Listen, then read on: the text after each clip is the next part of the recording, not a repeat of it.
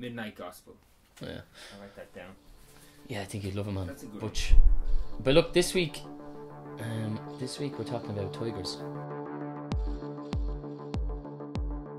Been very successful in the quarantine because it just it came out and captured everyone's im- imagination while everyone was stuck at home with nothing else better to do but watch uh, this crazy guy run his tiger zoo and rant and rave. And I mean, yeah, what what do you think of the show as a whole? I mean, it's it's wildly entertaining, but like, uh, there's a lot of people are having instantly having kind of uh, moral debates around it, whether it's uh, taking advantage of the people involved, of the tigers, exploiting, um, you know, some of the the contributors. Exploiting who? The people in the show. I, I mean, in a sense, I mean, there's there's, uh, yeah, I mean, there's a few things. Uh, That you that I, I, I put down in notes that I read about. Yeah. Um, there's there's, I mean there's Joe Exotic, right, who runs basically. I'll just give a quick syno- synopsis. It's about Joe Exotic. He runs this zoo, uh, this G W zoo. It's a tiger zoo. It's a si- tiger sanctuary, whatever you want to call it.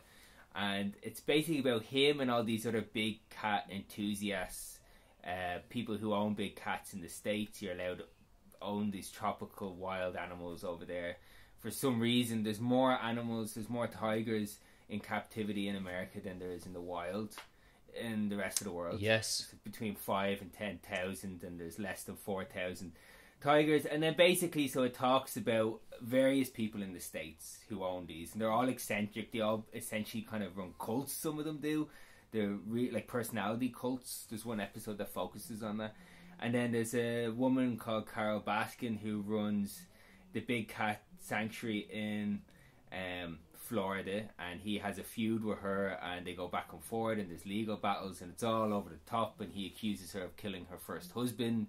There's a whole episode that's pretty much dedicated to proving that she killed her husband. And then it goes on further from that to when uh, Joe's running for president and running for governor. That falls apart. He's in a lot of legal problems. He gets this other guy to come in to help him with the zoo. Eventually, this guy takes over the zoo and he ends up in prison for hiring someone to mur- murder Carole Baskin. And it was he set up? And did they take the zoo off him? And, and did they kind of frame him? Or, you know what I mean? Anyway, uh, so there's a lot of stuff going on in this show. It's, Graham, that was uh, that was an impossible description that you you just said so simply. Yeah, you just summarized everything into a nutshell so perfectly. You weren't even looking at a note or anything. Just, did you go back to watch no, it? How did you do I, that? I I have a few notes here. Yeah. I do. It's impossible. Yours are a bit more organized than mine. Uh, I I I had a I have a basic synopsis, and then I kind of mm. have notes on each episode. Um, mm. I think the first half of the show is better than the second half. It's almost like it's two episodes too long, or they kind of milk it a little bit at the end. Yeah, that's okay, like, yeah. That's just a, a critique. Mm-hmm. Um, there's so much stuff. But yeah, it is... I mean, oh God, we're, okay, where do you start? I mean, what do you... Well, I guess... Is there anything that jumps out at you? Yeah, in terms of timeline, it seems like Joe Exotic caught the attention of a producer. And I don't know how they met. I, I can't remember if they talked about this in the show. But, uh, you know, he had his own reality show. And that was kind of the first yeah, introduction, yeah. I think, of Joe Exotic outside of just having this place of, of, of taking care of tigers. Um, and I think he genuinely did like the animals. And I think he, he had a good heart. Um, but, but like it says at the end of the show, I, th- I think the idea of him becoming uh, a celebrity of sorts or... or popular, having that type of attention definitely whet his appetite, and he got more carried away with that and became a bit more of a diva and became more of, well, just selfish. But I, I think it's it all kind of started with that show. And so they, I don't know, there's so much discussion about like tapes burning, like how many times that like tapes and studios get burnt down, and yet we still have all this yeah. old footage. Well, we have all this old footage because the reality show existed, but imagine what kind of like yes imagine how much more backstory we would have and, and, and actual footage to go back to if it was never burnt down. Um, yeah. But I guess... Yeah, there's the there's a guy Joe Joe's not even the worst of them. He he's the most. I guess. Right? Out of, I mean, or maybe I'm just sympathizing because he's like the main guy, so we know the more most about him and we connect to him the most. You see, you see that's, you see that's it. This is, uh, this is where I run into problems with the show. Like, it's hugely entertaining. It's very enjoyable to watch. Mm-hmm. It's very like Netflix documentary. They have their own style of, you know, like Making a Murderer and all these other docuseries where they build it up, and it's almost like reality television. Like, everything's very over dramatized, and the characters all seem crazy, and they edited it together in a way that is most impactful. And really, uh, without jumping too far ahead, but by the end of the show, your sympathy is with Joe, and they make it look like they convince you, they heavily suggest that he's been set up, that other people have done a lot of stuff wrong, and that he's the one who's the only person who's ended up in jail. They heavily suggest that Carole Baskin murdered her husband, and essentially he's been like keeping tigers and doing a lot of, he's been making money off keeping tigers in cages, and he drugged up two guys and married them, and one of them blew his head off, and there's a lot of nasty shit circling around Joe. And I was like, I would not like to be friends with this person in real life. I think I would end up be hooked on meth and would be sucking his dick, and then I'd wake up with a gun against my head and I'd be holding the trigger. Yeah. When you put it like that, you know what I mean? but, but the thing is, is does it take Joe's side? Does it take his side, or is it just showing his perspective? Because they decide that there's so many things happening in this uh in this story, but Joe's like the one who has the background story. Maybe he's the most eccentric, and, and they just decide to take, yeah, not his side in terms of like moral or ethical, but just his his angle as a as a character, right? So that's why we just we kind of follow his journey, because they decide to film with him. But that, that they're not, I don't know if they necessarily, you you think they imply that he's he's in there for the wrong reasons. Well, there there is a feeling. You do feel by the end of it like he shouldn't be in there, yeah, but but I, I but I guess, as you said, like he's he's done many things. Well, he did definitely want yeah, to kill when, her. When it, I mean, come on, he yeah he wanted her dead. Yeah, it's pretty bad. Yeah, no, there's there's his own internet show. He has a blow up doll that he dresses up like Carole Baskin, and he puts dildos into the doll's mouth, mm. and he says he wants her head in a jar, and at one point he actually shoots the blow up doll with a gun. Uh, so. Yeah, there's definitely... Uh, he tells everyone he wants her dead uh, mm. repeatedly over years. Um, but the, the the documentary does point out that uh, the guy who he apparently hired to go down to Florida to kill her didn't go to jail. And he even said he never went to Florida. He chickened out. Yeah. So how does he end up in jail for giving this guy money to kill her? And he doesn't go to jail. And... we all know who he is. Apparently, mm. he, get, he got put away for twenty-two years or something, along with all these uh, animal cruelty charges. Um, but yeah, it's it's he's the glue that holds this whole thing together. It's his story, basically, and everything branches out from there. I mean, you know, ultimately, unless they make him look like Hitler, you're gonna have sympathy with him, because you're the he's the character who you spend the most time with. Mm-hmm. Um, but like he's a he seems like a crazy person. I just it's I think the most shocking thing about this whole show and about all the characters in it is that it's hard to believe that any of them are real, because if you wrote them as characters, you'd be like, ah, it's too over the top, nobody would believe yeah. it.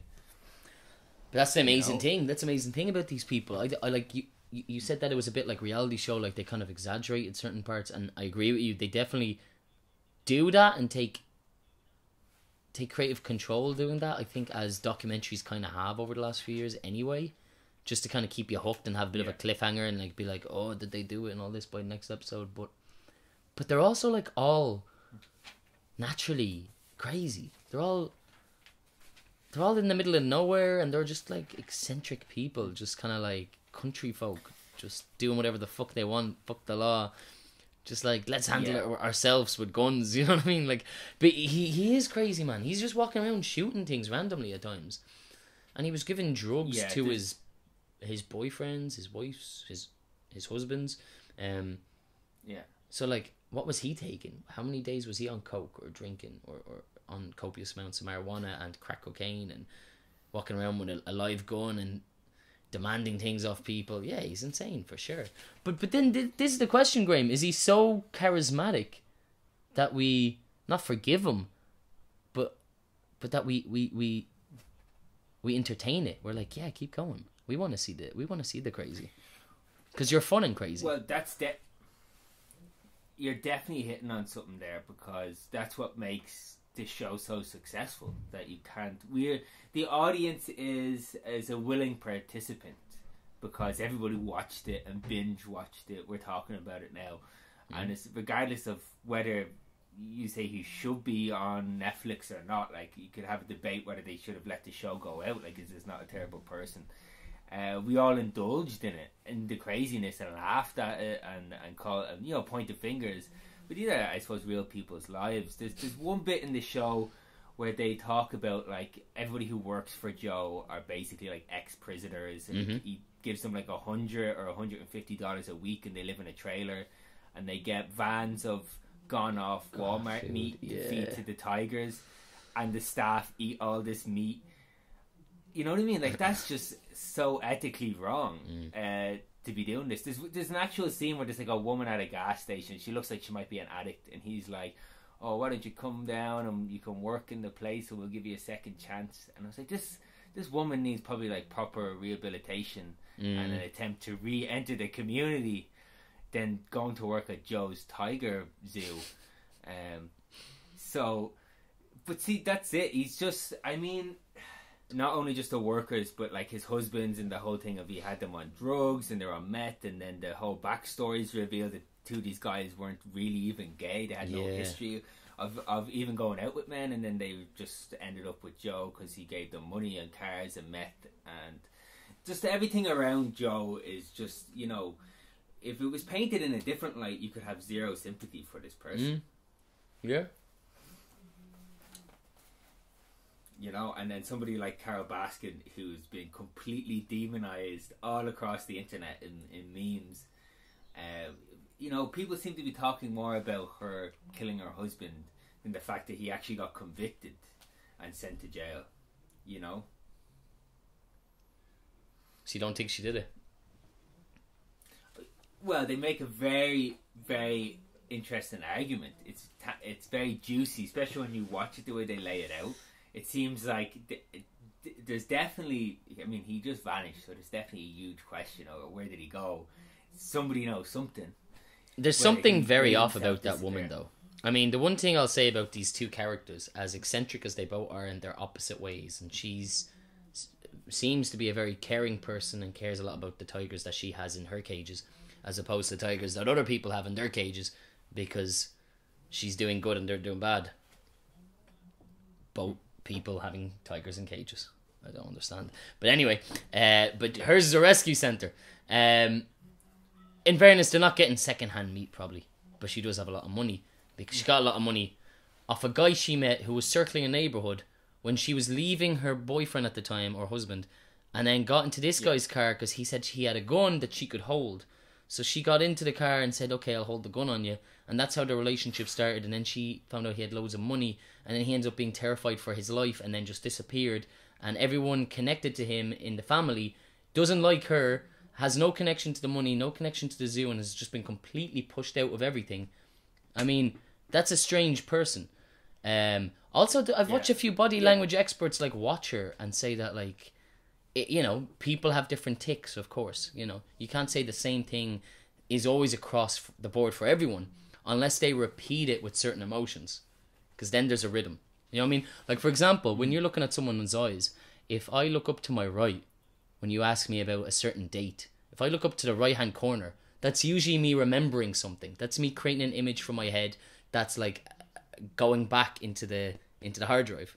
If I go look up to the left, that's me accessing a different part of my brain. With imagination, I'm creating something new. So body language experts can look at your eyes and tell if you're making up something or if you're receiving it from the past. And, you know, I've watched a few videos where they say, you know, and they're just YouTube body language experts, you know, whatever that is, body language experts. But um, it definitely, they say her mouth is, is holding back from stuff, and she's, like, bouncing from emotions. maybe trauma still, or maybe she's like figuring out how to act. Um, but like you said, yeah, I'm definitely falling into the trap of the juiciness of, of, of her being this person who's acting good, who isn't good, uh, and just loves tigers, wants to be around tigers, and wants to do it in a way that's kind of with the law, so she gets away with it. Mm. So she gets to have her own tigers as well. Uh, but that is bullshit, it's... in a way. You have to admit that's bullshit. At least, like with these two characters, at least... You have to admit, at least Joe is like, he's got his balls out. He's like, this is exactly who I am, without any pretense. Yeah. Well, actually, but even at that, yeah, well, this... he's lying to himself about a lot of shit too, though. He is. He is, he is yeah. yeah. Many, many things interesting... about being a king. The, the interesting thing you brought up about Carole, I didn't think about this mm. since I watched it the first time, was when, uh, yeah, her... The, the guy, I forget his name, who, who she's accused of killing, her second husband. Yeah. Uh, Don. Don something. Mm. Um, yeah, he, he gave her, basically he gave her like a gun, and that's the first time they met. She sat in the car and held a gun on him. Yeah. Because he, she wouldn't get into the car. And there's something very, it's almost like a, a weird sort of fetish, isn't it? That she would actually get in if she was allowed to hold a gun on him. You know what I mean? It's... It seems to be some sort of... It's crazy. It's a very intense way to meet someone. I mean, it just... I don't... I, I'm not saying that's the, that proves that she killed her fucking husband, obviously. But, like... I don't know. That's a very strange... Who would get into a car with a stranger and hold a gun against them? Exactly. And, like... It's mad. It seems a bit... It seems a bit stupid because if, if somebody... If I if somebody offered me to get into a car, for example, and then they tried to make me feel better by saying you can hold this gun on me, first of all, that would make me more uneasy. Mm-hmm. And secondly, if I don't know how to handle a gun properly compared to this person, they could easily just take it off me, mm-hmm. potentially. Just because I'm holding it doesn't mean I'm more safe. I could be at more risk holding the gun, you know what I mean? What am I going to do? Shoot this person while they're driving the car and then it crashes?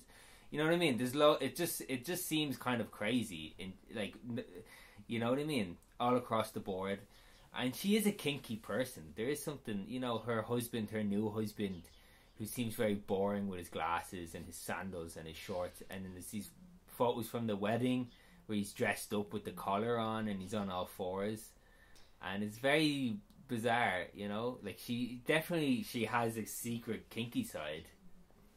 I mean, these tigers and everything. I think, I think we all do, for sure. I mean, I'm not going to blame her for that, but no, but she look, she definitely she has a she has a dominating thing to her personality, and so not that that not that there's anything wrong with that, but I I think sometimes you can smell bullshit on people when they act nicer than they are, or act like a little bit like they're innocent and like they're on the good side, when there's there's way more to them than that. And with her, there's I'm not saying. She killed her husband, but there's there's a darkness to her. There's something way more than what she's showing with this like bright-eyed like, ah, I love tigers, I'm looking after tigers. There's way more than that. Um, and that doesn't mean it's fucking evil. It just means, you know, she was in love with tigers and he was doing things to them that like, you know, he wanted to sell them, he wanted to like... Yeah. You know, and she wanted to protect them. She's like obsessed with these tigers. She's like, no, no. And... I mean, she said she was raped at fourteen. If that's true, like, that could have left a big impact on her. That could have scarred her. She said, like, yeah. something about a neighbour. She was abused by her husband as well. And she was abused by her husband. You know what I mean? Abuse. So, like, that being said, she also could just be someone who's gone through a lot of shit in her life. And and because of that, she is just a little bit kooky. But, like, I don't know. It just seems like a facade to me, but her personality is just a little bit bizarre. Um... What's what's that thing, Jamie? Like, you know when you meet people and they are very uh, wide-eyed and smiley. And I've met people, like I have uh, a yoga teacher, right? Who I go to very nearby, and he's very smiley and very happy. But it doesn't make me uneasy. Yeah. He's just, he's like, he's that guy and he's very genuine. But then there's other people, and I think like Carole Baskin, who has this smiliness and this wide-eyedness, and you're like, oh, hold on, this is bullshit. There's something mm. not right about it. Like, what? What is that? Is that like a coping me mechanism? For them? Mm. Oh, I don't know. I don't know, man. You see, that's the thing. Like, sometimes when people just even... Like, going back to the whole body language thing, like, they say eighty percent of communication is body language. And, like, humans, like, our eyes are so equipped at, like, noticing that shit. We can look at someone and tell they're not, like, smiling for real. We don't know why. We don't know how to decode it. But there's something in our brain that's saying, like, this person isn't really smiling. That, you know, it's a fake laugh. It's a fake smile. It's a fake a fake happiness. Um, and it does make you... It makes, it makes people uneasy when we're around others like that. I, like, it doesn't always mean... something malicious is happening on the other end.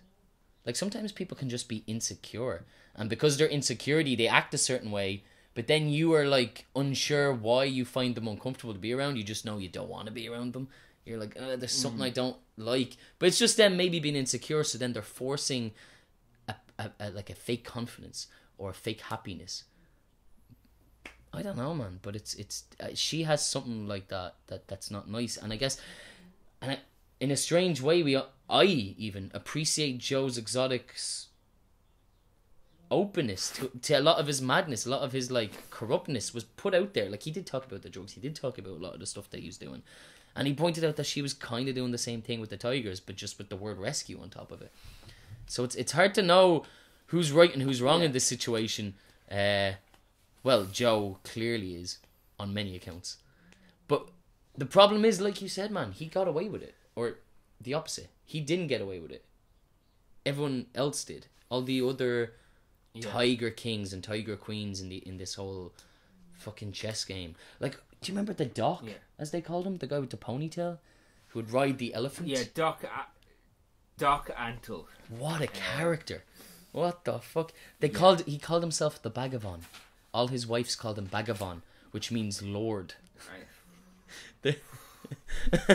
That was so fucked up. That was the second episode. That was probably the most... The whole... Yeah, that whole cult thing was kind of horrifying. Yeah, he would have um, apprentice... I, apprentices that were women that wouldn't get paid, really. They'd want to work there. They'd call him Bhagavan. Yeah. And... He'd give them names. He'd give, he'd give them new names, new identities. If they wanted to kind of like He'd move up in the world, it was kind of recommended by the other girls that you sleep with him. And uh, he preferred virgins. I mean, what? This guy had his own little universe created that looked like a paradise, but was a little bit like a brothel. It's so sick. It was, yeah. yeah. And and they interviewed that one girl who like she who got away. She does the most in depth. interview mm. and kind of explains everything and how he would kind of just yeah it was kind of like a personality cult, you know what I mean? And the guy, they go back in that episode, they went into the history. I remember there was one guy who um he he got he went to prison because he cut up uh, an undercover agent and buried him or burnt him on his property. Remember that story? And they intercut it with scenes from Scarface, the guy getting chainsawed in the bathtub. Yes. And yeah, they, yeah, they go to interview this guy, and then they jump back and they link they link Doc Antle to him. Yeah. And basically, that's how Doc got into it. He met they, the two of them met when they were younger, and then Doc got into keeping tigers and exotic animals from this crazy guy who they're basically comparing to Scarface. And he did get put away for. For he says he didn't kill the guy, but some other people killed him, and he was the body was on his property, so he cut it up and burnt it. And just a crazy story, whatever way you want to look at it. Mm. If if he's telling the truth, or if he's if he's if he did maybe kill him, but like all these people just are crazy, and they're kind of uh, so wrapped up in themselves, you know. Yeah. That Scarface character, he kind of came in, and yeah. then just he wasn't in the story for the rest of the time. Yeah, it was just it was just a small section in that episode, and then he disappears again, pretty much. I think one of my favorite characters in this whole thing, and, and it's funny I'm saying characters instead of people, um, was uh oh fuck did I write down his name? He was the the guy with the belly and the the long hair who decided to become um how do you say it, it to work undercover. Okay, his name was James Garretson, mm. confidential informant. Yes. Graham, yes, we were just was... talking about I, Tonya in the last episode. How much does that guy remind you of the guy from I, Tonya? That he does, the guy. Sean character. It's the exact same guy, yeah. He's hilarious. Same. And when he's on the um, he's on jet the ski. what the the jet ski, yeah, with the air motion and the, oh, so good. It's perfect. So good. Yeah, yeah. yeah. Um, but yeah, they really milked out those segments at the those last two episodes because it was all yeah. about the F B I become involved, and then he's undercover, and they're trying to get Joe to pay the undercover agent, but it never happens, and it rolls on and on and on and on and on. Yeah, I mean, all these all these characters seem like horrible people. Like they're all pretty much trying to fuck each other over in one mm-hmm. fashion or another. You know, um, it's terrible. It seems yeah, a lot of these people seem to already be acting like they're in a reality show or something. It's like they all yeah. anytime they're interviewed, you can see like they almost don't care what it is they're being accused or asked about, as long as they're kind of like in this. I don't know if it's just like that that part, like that that way that they live, where they're just kind of out in the middle of nowhere. There's a bit of like a Wild Westness feel to everything. That yeah. they just don't give a shit, and, and being filmed is, is just like adding fire to the narcissism, maybe, or to yeah. the... I think so. I think it's because Joe, because they explained that Joe had his own internet show, mm-hmm. and the guy who comes to make the internet show was filming his own reality show that he was going to then sell. All the tapes get burned, but um, yeah. there, there's a few scenes in it where they're like filming the reality, the internet show, pretending like Joe's getting out of bed, and you know, it's like Kardashians in a way, you know what I mean? Like mm. they know that two two of the characters had an argument and said, okay, let's recreate it now for the reality show, and then so they're having the same argument, and you can tell it's contrived. I think these people, Joe at least, has been living in this world for a long time, and there's even um there's a Louis T- uh, Louis Theroux documentary with Joe Exotic as well. He did uh, episodes. Is there? Uh, yeah, he, I think it's on Netflix. On Netflix, it's like is it, is it like a once-off, or is it part of a series? Or no, it's a once-off. He was doing like Louis Theroux's weird weekends, and he goes to like a brothel in Las Vegas, and then he goes to talk to U F O people. And one of the episodes is with Joe Exotic. Um, and this is like years and years and years ago. This is more than ten years ago, maybe. Um, and it's like, yeah, it's the same. It's the same Joe Exotic that we know from the show. He's just kind of crazy, and he's, you know, Louis asked him loads of questions about like his personal life and his boyfriends, and is it ethical to keep these tigers in cages? So I think he's been performing like mm. this for a long time. You know, he has this. You know, it's just like when you step back, you kind of get almost too used to him. With like he, his hair is crazy, um, his he's wearing these like flamboyant shirts and these tight jeans, and he has the guns on. You know what I mean? Like he's ready to be talked about just when he walks out the door before he even mm. opens his mouth. You know, like publicity is just like a part of the game. It seems. For sure. I mean, he said anytime, or well, people noticed and said that he would, anytime the cameras would be on him, he would just start like shouting at people and firing people just to create some drama, just to look like he was in power. I mean, I don't know yeah. what he, or to look like he was the boss. I mean, I don't know why he would flick on that switch. All of a sudden cameras are on him, so just start being a dick. But that's the thing. Like some people want attention. They don't care if it's good or bad attention. They just want to feel like they matter and they're being watched and like... yeah. Yeah, no, it's, I it's think that's it. And then the whole presidential thing. A lot of people are saying that he was just doing that for more business, and he thought more business would come out of it. He was running at the same time the whole Trump thing was happening for the first time in America. So like maybe he saw Trump and he was like, "Hey, he's trying to boost his uh, his business profile. Maybe I'll do the same." And then it didn't work, and he kept trying. And he's like, "I'll go for mayor." He got like what? It's, it's nuts. I I literally think it was um, it was. It was like a publicity stunt, you know? Mm. Um, sorry, I just... something popped up on my phone there. I, got, I thought it was no. going to... I thought it was going to collapse in on itself. Um, okay. Yeah, no, I, I think it was literally like a publicity stunt. I don't think he... Like, he, he was never going to remotely ha- run for president or even get a few rungs up. I think it was just in his local community, in his state. Um... Oklahoma or wherever they were, it was just to get publicity Oklahoma, there. Yeah. This crazy guy, yeah, this crazy tiger guy is running for president. And yeah, it backfired because I think Jeff Lowe, uh, there's a scene in it where he tells the camera that uh, he made him take down all his presidential stuff. He put it up all over the zoo, and he told him to take it down because it was it was turning people off going to the tiger sanctuary or the or the zoo. Jeff Lowe, yeah, it is it, insane. That's person. the that's the that's yeah. the guy the um, uh, the guy who takes over a zoo. You know, who comes mm-hmm. in as an investor uh, with the bandanas and the baseball caps. He looks like your dad if he was trying to be cool. You know, that sort of way. I mean, yeah, anybody's yeah. dad, not your dad. Yeah, yeah, I know. Yeah, yeah, he's too. Um, yeah, just, just you see him at some points, like with all the shit off, and you're like, oh, you're like, you're like much older. It's so. But you do have so a young bad. wife. There's one point where his wife's like quite pregnant, and they're looking at at nannies to have, and he's like, yeah. If if she says we gotta have a nanny, and I have to look at this woman all the time, then I get to choose which nanny. And he's like showing her off, like that's a hot nanny, right? And it's like, wait, what's going on, dude? And like he makes a few like gestures, like a, I know, I feel like it's like what a teenage male would do, like ah, yeah. look at this sexy woman I'm gonna have in my house while my woman's like ripped open from the child that we're having. Like, what are you doing, dude?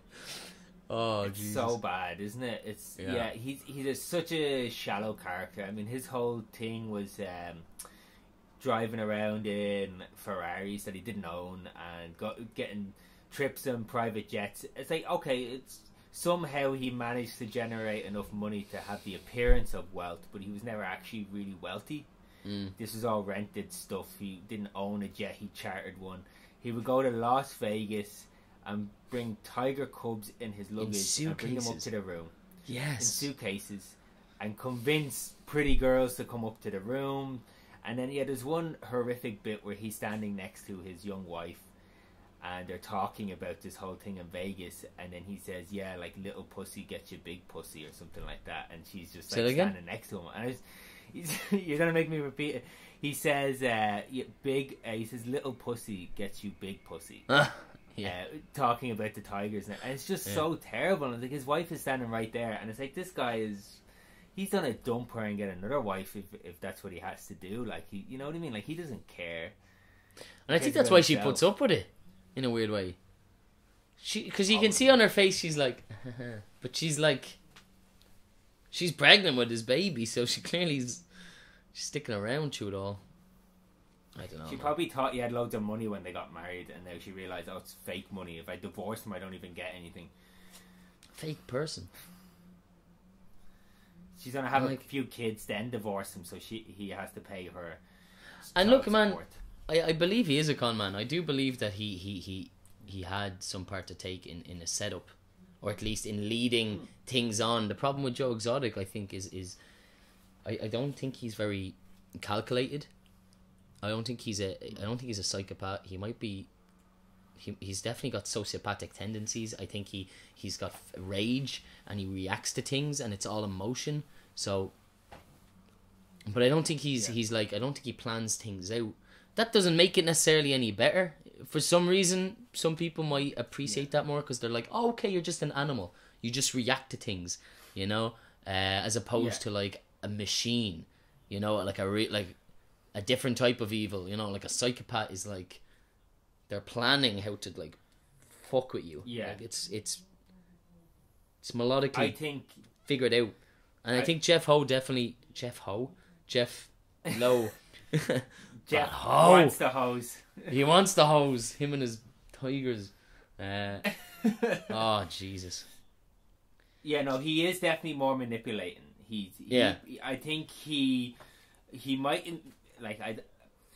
I, w I wouldn't want to give him too much credit that he orchestrated Joe getting caught for, you know, paying to kill someone. But he definitely, like, encouraged them down a road where he knew this could happen. He definitely orchestrated, he definitely pushed the right buttons, yeah. but it's like, yeah, it's not like yeah, they weren't there in the first place, you know? He talks yeah. about killing her all the time. He said he wanted her dead. Yeah, so I... He just made it I happen. I think Joe... I think, like you said, Joe is a bit awesome. like... Uh, He's like an animal. He's just kind of going from one thing to the next, making it up as he goes along. And because they even say when when they have the undercover F B I are trying to they have an undercover agent that is posing as a hitman, and and Joe says he wants to have her killed, but they can't do anything until he hands over the money. That's the part of the thing. He has to give them, and he never hands over the money for ages, so they, they scrap the undercover idea. Like, he was... Yeah. I mean, they, they kind of... I, I feel like they almost didn't touch on it enough, because it's almost said very nonchalantly. Like, he was meeting with an undercover agent about getting yeah. her whacked. He just didn't give the agent money, so they couldn't charge him directly through the agent. It's, he gave the other guy money, and then they had phone calls. Um, you know what I mean? So yeah. like he, he, so I feel like he was all talk, and, and it took him ages to actually come up with money about it. If he was seriously thinking about murdering this woman, he would have, you know, say, sold a few trucks and given this guy a few grand to get her whacked. But he didn't. He put it off. He put it off. And, So it's just like, this is such a messy person. He can't even try and hire s- someone to whack someone properly. Like, he's, you know what I mean? It's just so messy. So, but then, is that the thing? Is that is that kind of proving that he didn't actually want her killed? He just, it was like, just talk. It was just... Problem is, there's too much evidence. There's him saying it every day. There's him shooting dolls that are dressed as her. There's him getting lookalikes, yeah. like actual identical doppelgangers of this woman and uh, of Carole, and, and, and having her like prance around his zoo feeding animals while he's singing around her. Man, this guy, you have to, like, I, I just keep going back to the fact that he's just so fascinating to watch. He's so charismatic that we're, it's, it's that we as, as people will kind of, kind of not apologise for him, but like let it go a little bit. He's a he's a documentary, he has his own live show, he has his own zoo, he went for politics, he's a he's a country singer, he's a country he's got songs, man. His music man. videos are ridiculous. Oh my god, they're they're gold though. I love that that shit is out there on the internet. That's like just so just so special, do you know what I mean? Just every how like how many songs are out there about him looking at tigers and oh my god, when his when his husband died, uh, yeah, uh, Travis. Travis. When Travis shot himself, like clearly he was mm. upset, but at the funeral, he sang he sang a song about him, like setting up a zoo or something. The song was all about him. The funeral was about yeah, him. He, yeah, and and not only that, there's a bit in the funeral where um, he's talking about how. how great Travis was and how Travis used to cheer him up, and his mom sitting in the crowd, and then he said uh, Travis used to he says something to the effect like, oh, when I would be busy on my computer writing letters to senators and governors with my campaign, he'd come up and he'd stick his balls in my face, and everybody on the park saw Travis's balls because he loved taking them out. This is the guy's this is his eulogy for his husband at his funeral. And his mother's sitting right there. Yeah. And then he sings one of his shitty songs. And it's like, how... And he's dressed as a priest with a cowboy hat on. Like, it just yeah. doesn't stop. He's so absurd and self-centered. Like, this, this woman yeah. just lost her son. Her son killed himself because this guy hooked him on meth and locked him in a fucking tiger park. Like, this is like a fantasy. This shouldn't be real life. You know what I mean? Yeah, that is... Yeah, it's sick. It's pretty sick, man. It's yeah, it's crazy. Nuts. And then, like, yeah, she was invited that's... back to the wedding when a month later he married oh. like another new young yeah. guy, um, and it was just her and them in the pictures. Like, I don't know, man. I don't know. Yeah. Yeah, it's yeah, weird. It's, it's like it... at the end, you're like, oh, that's it. He's in prison and. He's the one that's the most guilty in this whole thing, and, and everyone else gets to just walk away. Like, it it is a bit annoying, but then it's like, yeah, he's... But he's like, he's a, he's a tool. He's a he's an idiot. Like you said, he's he self-centered, he's... and he bounces from one thing to another, kind of just trying to clean his yeah. tracks. He seems honest in one way, but he's he's deluded. Yeah, definitely. Yeah. Um, he definitely is, and there, there's there's one person in the whole show uh, who who I legitimately like, and that's uh, what's what's his name's um, Staff. You you know, um, in the start of the second episode, he loses his arm, and then uh, he decides I can get it amputated. She. The, the, It's a he. I think it goes by. I think. I think he, uh, he uses those pronouns, as far as I could tell from what I looked up. He. Yeah. Really? Oh, that mm. went by my radar. Well, see, I didn't. I didn't notice that actually. See, I didn't know it either. And then when I was looking up some research, there's a few articles on that, yeah. and a few of these articles were were accusing the uh, show of. I'm not up to date with all this terminology, but basically misgendering him mm. uh, because they use his female name. I'm being very. this is right. I, I feel like I'm doing a lot of uh, verbal gymnastics now just to get this right. Um, just to get it right. Okay, yeah, but but you know what I mean. But he he goes by a he. He he. That's his. That's his preferred pronoun, gender pronoun. That's what. Yeah. It, Yeah, is and they don't do and that. And he the probably said that, and then for some reason they just didn't go with that in the show. I Either don't know they didn't know, asked, or but, but certainly the, an article I read had uh, quoted him since the show saying yeah. that he he went by the, the he him pronoun. But anyway, oh, okay. I mean that's a whole separate issue. But basically, he said that. Mm.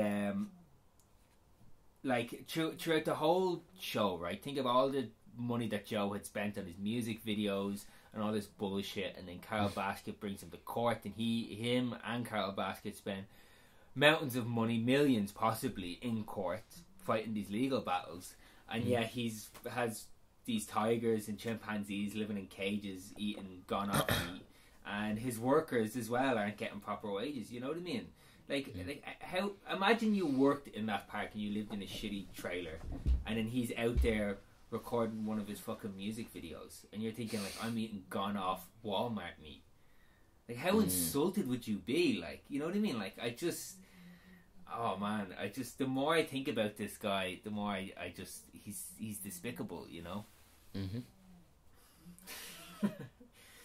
Yeah, and look, you even said earlier there was a scene where he, he picked up some woman at a petrol station. He's like, "Come at me, I'll give you a job," and like you can tell he's really in that moment. I mean. He probably does think he's doing a good thing, but, he, you know, in a very altruistic s state. Uh, he's aware that he's being yeah. filmed. He knows that it looks like he's doing a good thing. And he knows he's looking like a great person. Um, but like you said, that person, he's he's he's gaining loads out of that because he's finding people that have no other choice. So yeah, they won't be paid. They won't expect to be expected to pay him. Uh, be paid much. They're they're working long hours because they don't you know they've nowhere else to go. At least here they've a shelter, they've some type of a family, uh, and they're given a job to do. And so like don't get me wrong, like he's given them work, he's given them a place, but like he's got more to benefit out of this than they do. He is kind of abusing yeah. broken people, like um yeah. It's fucked up. It's so fucked up. Yeah. You know, at least with um. But bad Bhagavan, Bhagavan, Bhagavan, Volavant. Who? At least with Volavant, you know Volavant. What? What's Volavant? What are you talking about? no, no. What do they call him? Uh, at least with Bhagavan, the doc. Oh, doctor. Yeah. Yes. At least with um. Doc at least Antle. With him. Yeah. You know he paid his. Actually, he didn't. He didn't even pay them. He just wifed them. He didn't pay them. He had a whole he, system. He, there was like a pyramid they had to climb up by basically climbing on his dick uh, to get to the top, yeah. and then they could become his top wives who looked down over all the apprentices. And, uh, yeah, no, he didn't have a... None of them do. They're all abusing their staff, and it's fucked up, man. Yeah, a lot of them were, pretty much. I mean, like, it's crazy. Like, in any other setting, uh, you wouldn't accept it. Not not that anybody accepts it here. It's just that in, in the... the guise of the show of watching it as a piece of entertainment, and I suppose maybe if you lived in the United States, maybe you lived in this sort of rural community not too far from where he lived, uh, it might be more uh, shocking. Maybe I feel like it's so far removed it almost feels like I'm watching a weird version of Trailer Park Boys except with tigers, you know what I mean?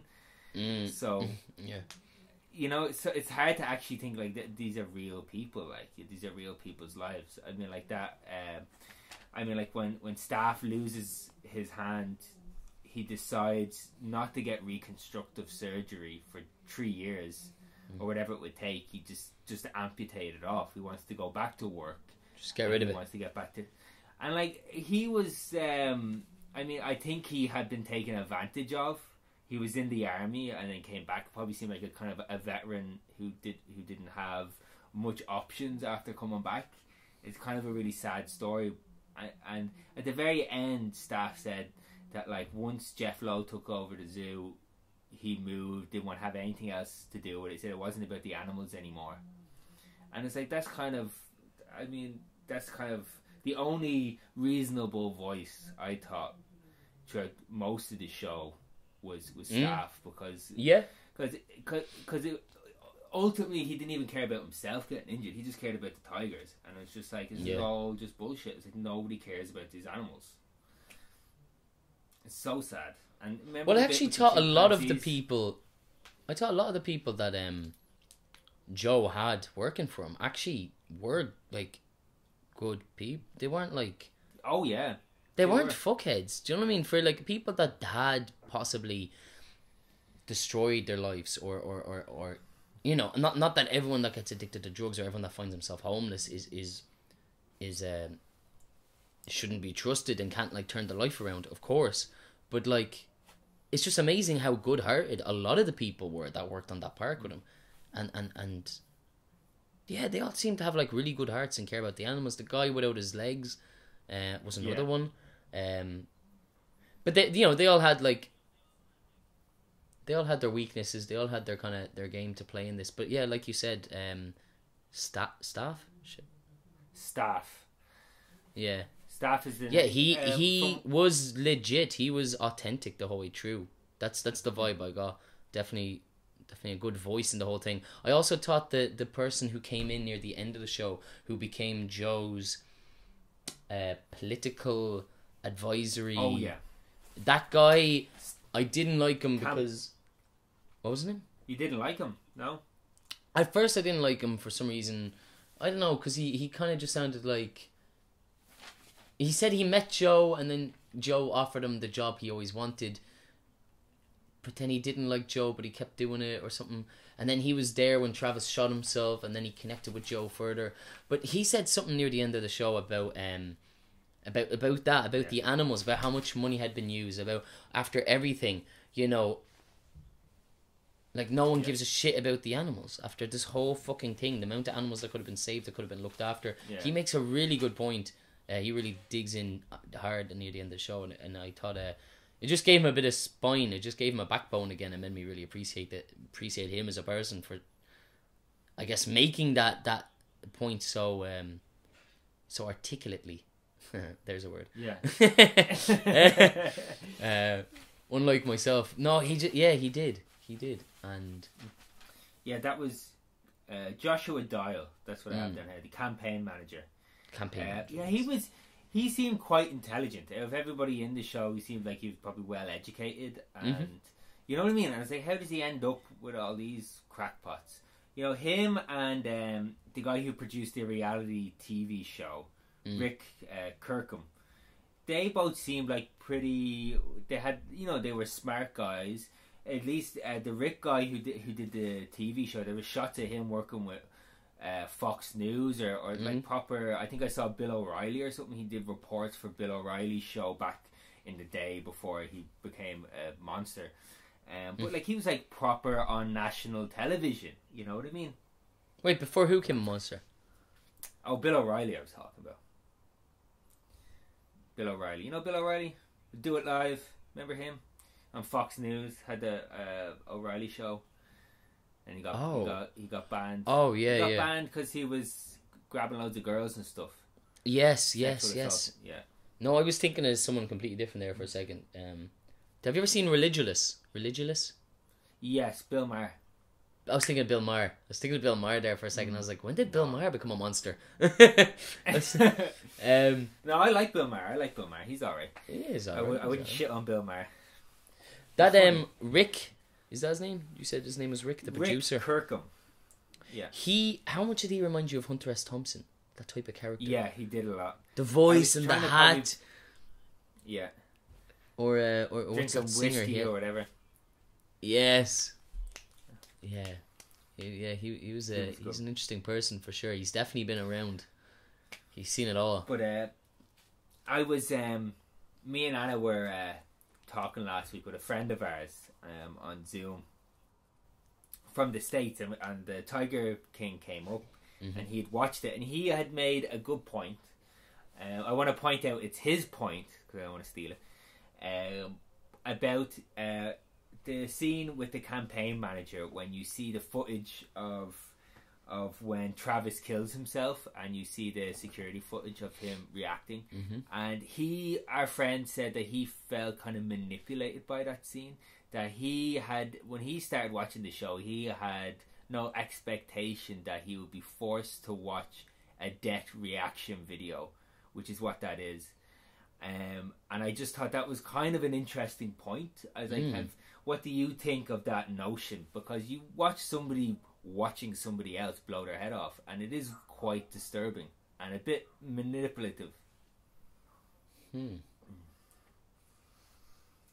Wow. Yeah, I'm, I'm a bit stunned by that, by that realization now that you're saying it. It's heavy, it's, it's, isn't it? It's mad. It's, it is heavy. Now, now, yeah, looking back, I mean, it was heavy at the time, but, but I guess it was heavy in the sense of like, yeah, in the sense of entertainment. It was like, oh my God, I can't believe he killed himself. But you're still watching, yeah. like, real footage of, like, a moment someone shot themselves and their their their heads probably exploded on a wall, and you're watching someone react to that. That's, mm. yeah, that is a very extreme and traumatic thing to watch. And uh, is manipulated the right word? I don't know if, if, if I'd say you were manipulated into watching anything, but I do feel like the people who created the show didn't take full responsibility for, for, for some of the stuff you've already mentioned at the start. Uh, make you know taking these people and making it a bit more like a reality show and making you kind of sucked in and and and and maybe blurring that line of like, you know, this is real shit.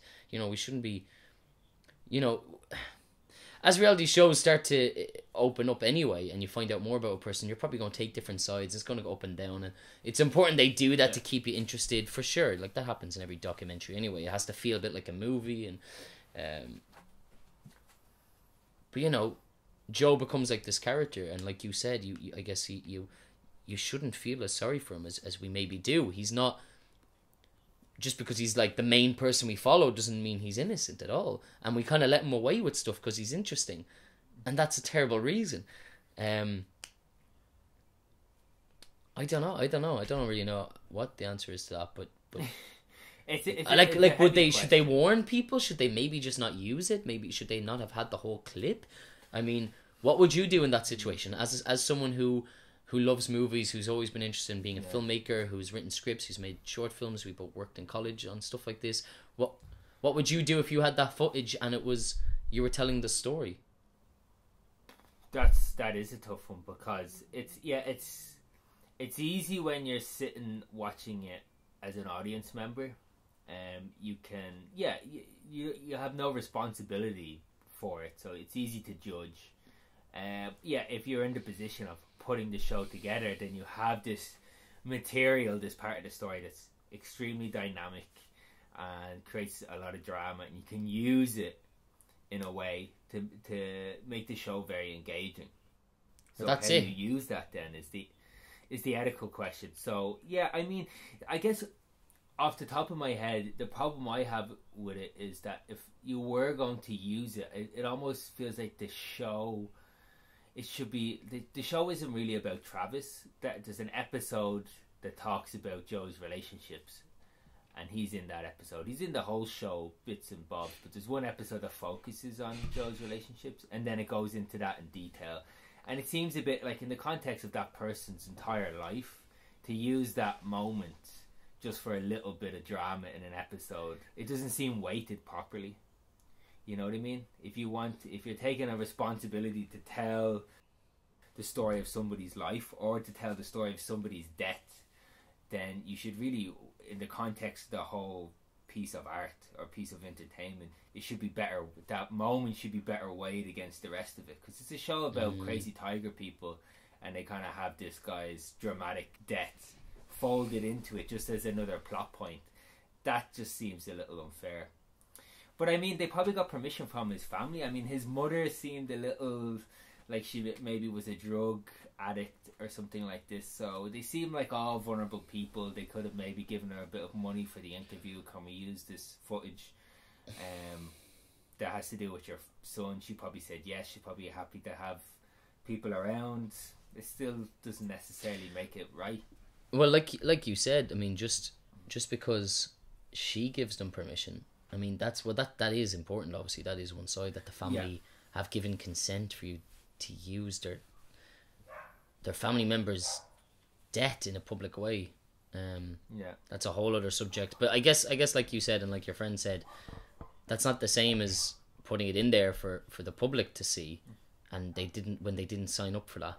But but how how would you? But like how how do you ever sign up for? I don't know. I don't know. I don't know. I'm I'm not trying to debate it at all. Um, yeah. Maybe it is quite unethical for it to be there at all. But but but also, I don't know. If you if you watch any like I I over the years I've I've watched a good few psychopathic documentaries where you know. A guy or a girl yeah. are just insane, and I just I just think it's so interesting to watch these people lie and go through months of court when they're clearly guilty, and they just like lie through their deed and somehow convince others around them. It's like I just find people like that incredible to watch. Like psychopaths are so fascinating, and they always yeah. think they're getting away with it. They're always so like, and they kind of get away with it because they're so convinced they're going to get away with it. But if you look at them for like long enough, it's like you can see they're lying. It's not even that mischievous. They're smiling. Sometimes psychopaths are smiling while they're lying about something.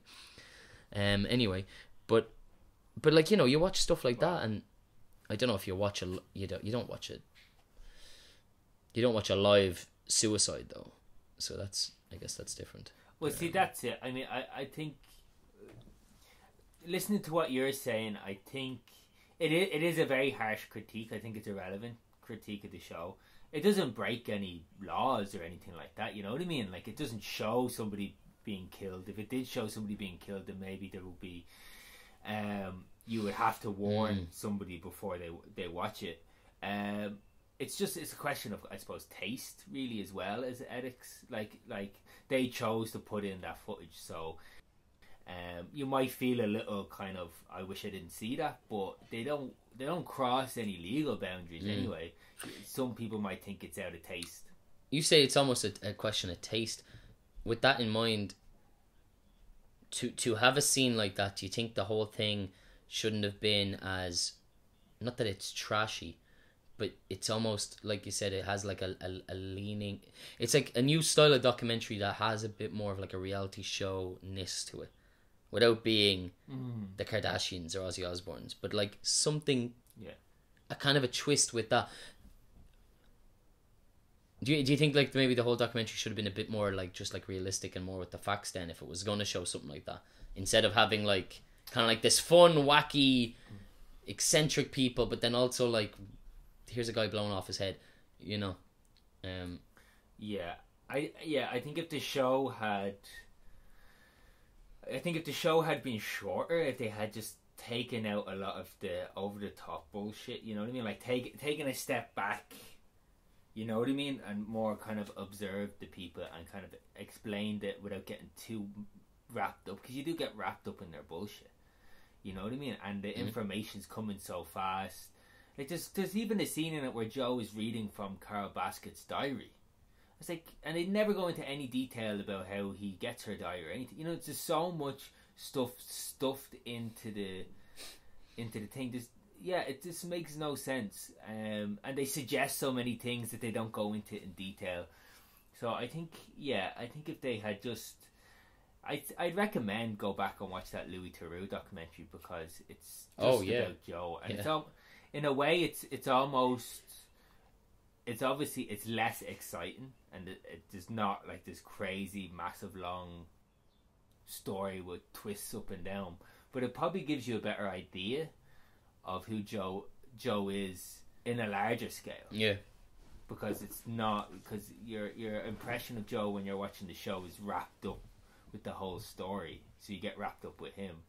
Where Louis Theroux's documentary, it's more kind of like, oh, I'm just going to spend a few weeks it's more with this raw. Crazy tiger guy. And we all know what Louis... Yeah, and you know, like, Louis Theroux always has those little looks to the camera, like, this guy's crazy, and he asks him a few leading questions, you know, a few cheeky questions that he know, you know, that the interviewers always know, like, oh, he's trying to catch me off guard and stuff. And it just doesn't go too over the top. You know what I mean? Ah, uh, it's, a, it's, a, it's a tough one, Jay. Mm. Well, it seems like the people that made the, the Netflix thing, they kind of just, whether you want to say it's right or wrong, they kind of just captured him being him. Whereas Louis Theroux, mm. you could say, always gets to the bottom of the people he's interviewing. Gets... Yeah. Gets to asking them difficult questions, gets them to think, gets them to face him, and, like, very intelligently dismantles them, uh, or opens them up for the for the, the interview, the documentary. Uh, whereas this show was more about kind of like, yeah. look, all these crazy people, let's kind of capture them, and, like, let's make an entertaining show out of them. Uh, you know, maybe it wasn't as uh, yeah. what's the word? As as as. Maybe they weren't as used as it come, comes across. I mean, look, a lot of these people wanted to be on the camera as well. You could just tell they wanted to be in this show. They loved it. Um, yeah. Well, it seems like Joe wanted to be famous for a very long time. Well, he got his wish. Um, he tried for years, really, to make it big, and then it just so happened that this documentary came out right when this...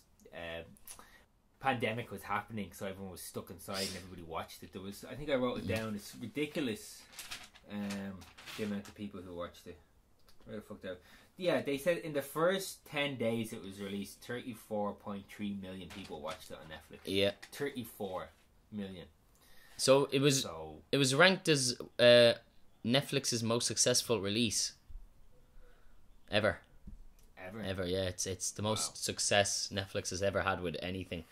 Um, in its release date, so like you said, yeah, probably with the times and everything going on, and the fact that it just it was it just looks so absurd. It has the perfect title, you know. Uh, the trailer, like you watch a trailer, you're like, I don't even know what this is about, when I know I'm gonna watch it, you know. And just you know you're gonna get involved and yeah, um, and have an opinion. And now everyone's talking about, did she do it? Should he deserve to be in jail? There's all these, like you said, unanswered questions. Did he burn his own studio with the tapes and and by doing so uh kill yeah. three crocodiles? You know what I mean? Like, uh, did he it's terrible just did he kill his own tigers? So many things. Yeah, well, he said he did actually he did do euthanasia when they're too sick. He can't yeah to kill them, um so he did actually admit to that. But there's just there's a lot of questions. I feel like I have more questions than answers by the end of it. I think so. See, I, I looked up a bit about the guy who uh, made the show, and he's mostly into... He's like a businessman who does a lot of uh, yeah. conservation for environment and, and Eric endangered Good. Animals. And mm.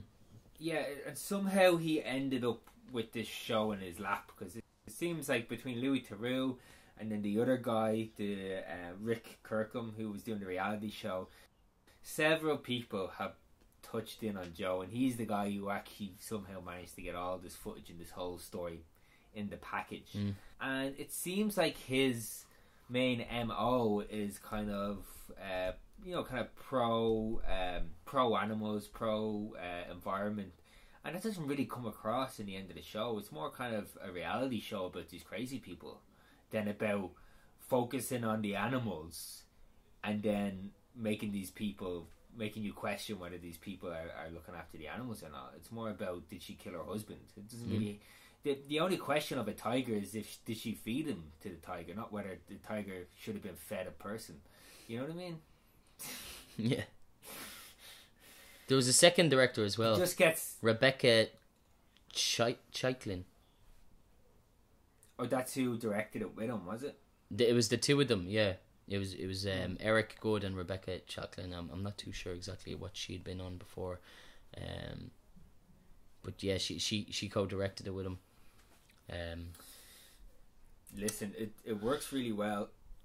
I look. I liked it. uh, Me I too. found it very entertaining. I I was engrossed in the story and the people, and I just wanted to know more. And it was just chaos, just total chaos. Just seemed like people living in the Wild Wild West and not really relying on the law or police for anything. Just like, this is my land, these are my rules, people cross those rules, I'm going to kill them, because that's just how we talk here. That's just how we deal with things. Uh, everyone has a gun. Everyone just deals with their own shit by, like, threatening each other, and then everyone's all hostile, and there's more chaos and more drama, and it's just, it's just mad. It's just... It, and, and then, you know, living with tigers, I mean... You see, in a lot of ways, they've domesticated them, they've, they've made friends with them, pets out of them, but, like, these tigers are wild animals. It's in their blood yeah. to, like, use the power of their massive skulls to just scrape into your body and tear you apart and make a meal out of you. And their nails, you know what I mean? They're these massive, like, gigantic powerhouse predators that are just built, and, like, I can't imagine being around them all the time doesn't add to the hysteria a little bit, to the chaos of, like, this thing that always in the background wants to slice you open into a million pieces, and you've yeah. like, what, fifty of them on your property, and then uh, you know, the other person that you're threatening has also, like, fifty wild creature. It's just, it's wild. It's, it's wild. Bizarre. it's it's yeah yeah. There's some. Um... adrenaline buzz that they must live off, mm-hmm. having these animals and owning so many of them, you know what I mean, having three hundred, four hundred tigers. And there's even uh, I think in the first episode or the second, they talk about some guy who went crazy, who owned loads of tigers and opened up all his cages and then shot himself, so then all the mm. police had to come in and kill, like, these fifty or sixty tigers. They had to shoot them all before they escaped into the, the general population.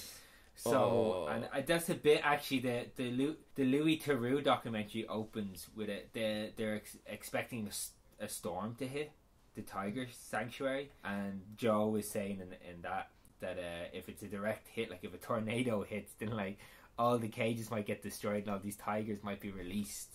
You know what I mean? And it, and then, like, Louis Theroux's like, well, what's going to happen? He's like, that'd be a big problem. A very, very big problem. There has Jesus. to be, yeah. There's a there's an adrenaline off it, and, like, there's a few bits in the show. There's one bit, remember, um, where Joe kind of gets a little bit attacked. They're licking his shoes, his boots, mm. and they start pulling him around the cage, and he shoots the ground, and he's screaming at one of them, "I'm gonna kill you, bitch!" Mm. and all this crazy shit. You know what I mean? Like, he's whacking them with his stick as he's getting pulled. He's like, "Ah, stop it!" And it's just, like, grabbing him around. One of his walking sticks, yeah. yeah. And there's another bit as well with Jeff uh, Jeff Lowe. Do you remember that, when he's in yeah. one of the cages with his wife, and the lion kind of, he's playing with it, and then the lion, it's like a male lion with the big mane, starts freaking out, and he's trying to control it, and at one point he realizes it's too much, mm. and he says to his wife, like, get out get out get of the out, cage yeah. She runs out. He's still in there kind of wrestling it, and someone gets the hose and blasts the lion with the hose, and then it runs off. But and he's, like, all cut up on his arm. I was like, this guy is crazy. Like, why would you even get into the cage with it? Like, it just... If if somebody had had taken a little longer to get the hose, if he hadn't told her mm-hmm. to run, if, if it had all just gone a little bit differently, maybe the tiger or the, the lion would have just decided that, nah, it's worth holding on to this guy. I want to eat him. And then Jeff Lowe would have been gone. We could have been we could have been watching uh, a reaction video of his wife watching him being eaten by a tiger or by a lion. Look, there's definitely a power thrill out of it. You said you said like uh, get a bit of adrenaline rush. I think it's a power move as well. It's like, look at all these wild animals that I can walk around and control, and they obey me, and also, like, maybe I can let loose onto you, you know? Uh, like, there was so much yeah. fear with the deputies in, in the local areas that that's what was going to happen. Like, like that, that had happened before, mm. where some guy just went crazy on purpose or by accident and, and let their, their animals loose, and they, they were all over the town. They had to kill them. What a fucking waste that they just kill these creatures, because now they're let loose and they're wild, and what are they doing walking around the city when there's, like, families and children? Um... So yeah, maybe there's a bit of, like, a power rush, like, where you just keep going into that chaos and keep building, and then it's like, well, no one's going to say anything, because if they do, I'll let my tigers loose on them. You can't touch yeah, I me, mean, I got Mike my Tyson tigers. Had tigers. He did, yeah. He did have a few, didn't he? He big, had big tigers. White ones. I, it is... And I mean, it seems... That, yeah, I mean, the show points out very clearly with Jeff Lowe, with Doc Antle, even with Joe and his two husbands, that it's a very effective way to get people into bed, apparently. Who would have thought? This works. Guy's running a cult. Mm. Yeah, it definitely works. It seems to be working um, well, yeah. You know what I mean? That um, if you're kind of some old creepy guy with a bunch of tigers and you can captivate young women into thinking like you're rich, maybe because like tigers, uh, I, everybody knows now that a tiger costs like two thousand dollars, which is far less than anyone suspected. But before that, I would have guessed that tigers cost tens of thousands to buy one.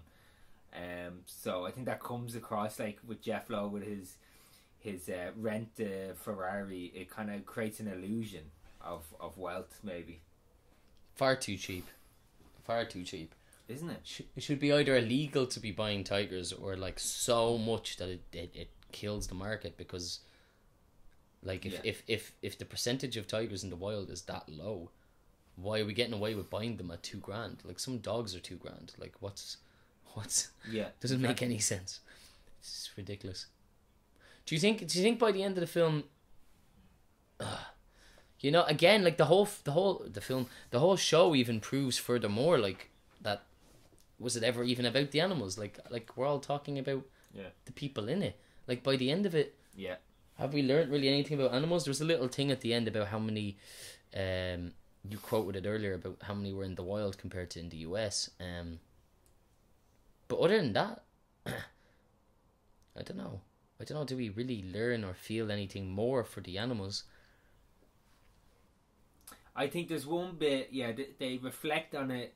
Um, in the last the last episode really the last moments of the last episode, and then in the second last episode there's a few hints as well. Joe runs away to some other, you know, when he abandons his zoo and he goes into hiding and he takes a few tigers and stuff with him, there's a bit with um he talks about bringing his two or uh, chimpanzees to some sanctuary, and he kept them oh, for yeah. ten years in cages next to each other.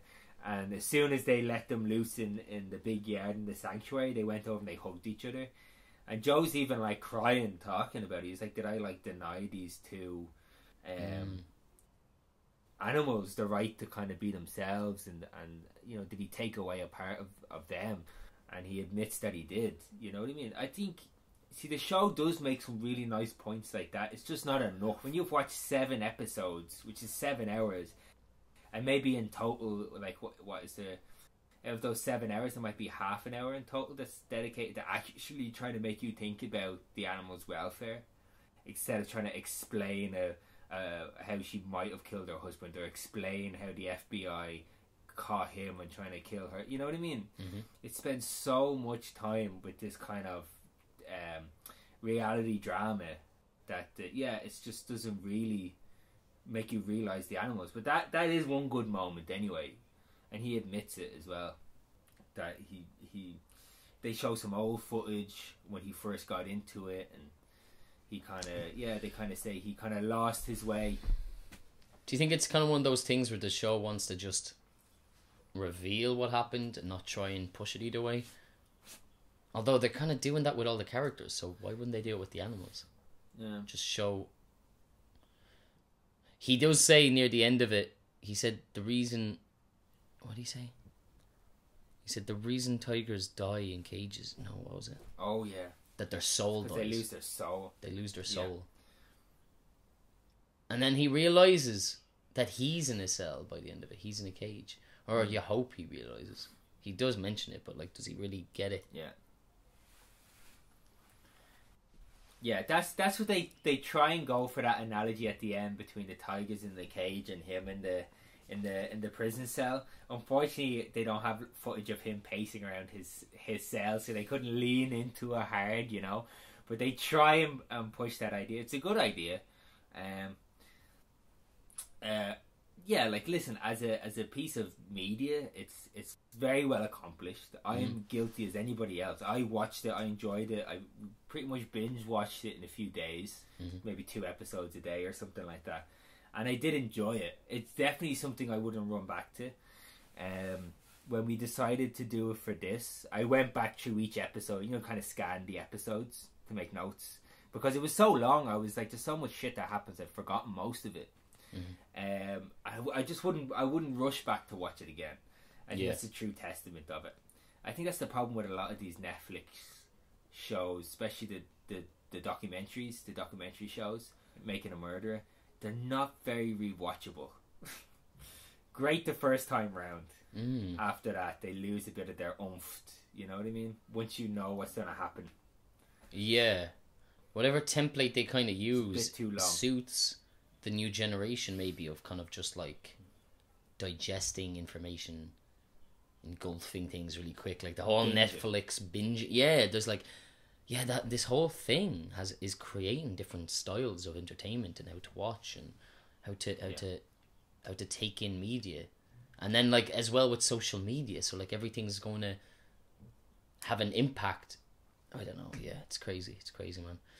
Um, yeah, I don't think it's very rewatchable. I'd, I'd have no interest in going back to it. I've been been there, done that kind of thing. Um, yeah. Something did pop into my head earlier, but then the conversation moved on.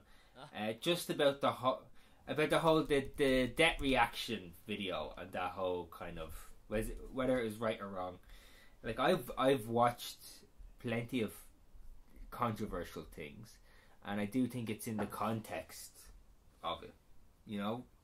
And like, there's a filmmaker I really admire called Werner Herzog. He's a mm-hmm. German filmmaker. He makes a he made a film called Grizzly Man about the guy who goes off um, up into Canada and he lives with the bears, and eventually he gets eaten by one, and he has hundreds of hours of recordings of him with these bears in the wild that they then use to make this documentary. And there's a bit in the show, because the filmmaker is very much, he's very much a part of uh, the documentary, you know what I mean? Like talking to people off camera, and he's on camera a few times. Uh, when Anyway, when the guy got killed by the bear, his camera was rolling, but he had the lens cap on it. So the camera rolled and they captured the sound of him getting attacked. Right. Now, they didn't use this in the documentary, but the filmmaker knew he had to address it in some way.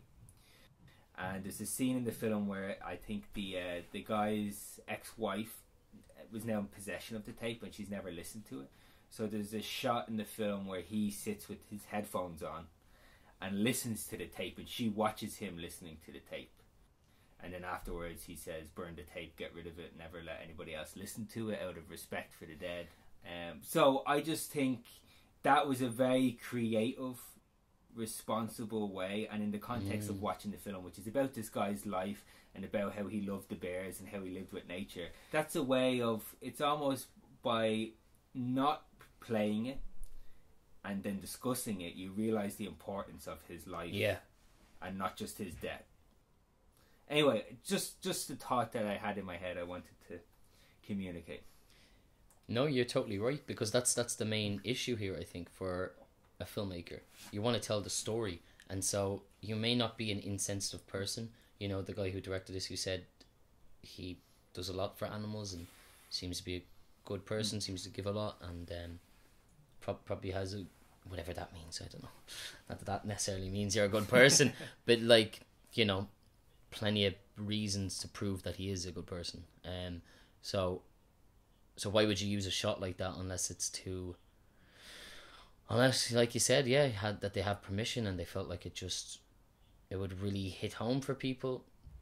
But then, like, should you be using someone's suicide as a as a way to make people feel emotion during a, a documentary? Maybe yes, maybe no. Especially if you're if you're trying to not make the the point that the Tiger King was this great guy. Um. But yeah, that's a much that's a much more creative solution, because because you're you're telling the same story, but you're also saying this is is not ethical to be used in a piece of media, um, but it still happened and we want to discuss it. Um, I mean, because you you have people talking about your man's death in the show, like the yeah the political advisor, he campaign uh, advisory. Yeah, you know, he talks about that debt and like being there and. He obviously, yeah, we see his face in that footage. It's very real, very real for him. And he's like, he was obviously comfortable with it as well, you know. Yeah, he he didn't mind talking about it, on some level. Um, Jesus, fuck! Can you imagine? Someone comes into a room and says, "Oh no, the clip's on" or whatever, and then they like blow themselves off, and you're like, "What the fuck just witnessed?" um, Um, but that, you know, that, that a lot of that is, is Tiger King's fault, for sure. It's Joe Exotic's fault for walking around with guns and shooting them whenever he felt like it, and kind of creating that atmosphere where anyone could do that. Yeah. Um, walking around with guns and drugs on your system, uh, in your system, it's not, it's not a good way to run a business or a, a compound. That's for sure, yeah. Yeah, a tiger compound with meth. It was always going to go south. Really, as much as I'm giving out about it or complaining or critiquing the show, like I, I admire um, how effective it was. Mm. You know, they put it together in a way that kept you watching the next episode and the next episode. Even, oh. even though looking back, I think like it could have been much shorter. They could have cut a lot of fat out. They kind of milked it, mm. but they did it. They did it well. You know what I mean? As as filmmakers, as as T V show runners, whatever way you want to put it. They, they're seriously skilled and they know how to manipulate that media, and it's a complicated story and they get it across, so there has to, there's a lot to be said for that. Oh, one hundred percent. Oh yeah, no, it was, it was filmed really well, uh, really high quality footage, the interviews are done beautifully, like cinematically speaking, and then uh, so much yeah. so much material to work with. You know, uh, like where do you, where would you even start with a story with like this? You could go from so many different directions. They interview so many different people. Obviously, go with Joe Exotic because he just seems to be the most charismatic and the center in all this, and has the most background with it all. Um, yeah, yeah, good, great entertainment value. Oh yeah, but listen, man, I two thumbs up for entertainment value. Two thumbs down for animal cruelty.